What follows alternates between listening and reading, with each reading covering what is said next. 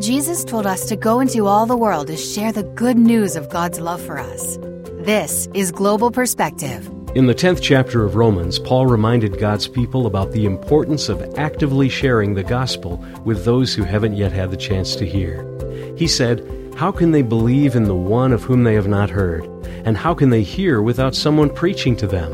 And how can someone preach to them unless they are sent?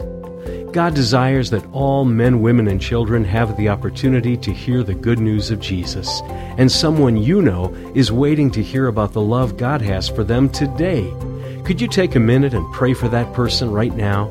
Pray that God will prepare their heart for the gospel message and that you'll be prepared to boldly share it with them as you have the opportunity. And we'd like to pray for you as you do this. You can get in touch with us on our website. If you'd like to learn more about today's talk, just go to globalradio.us.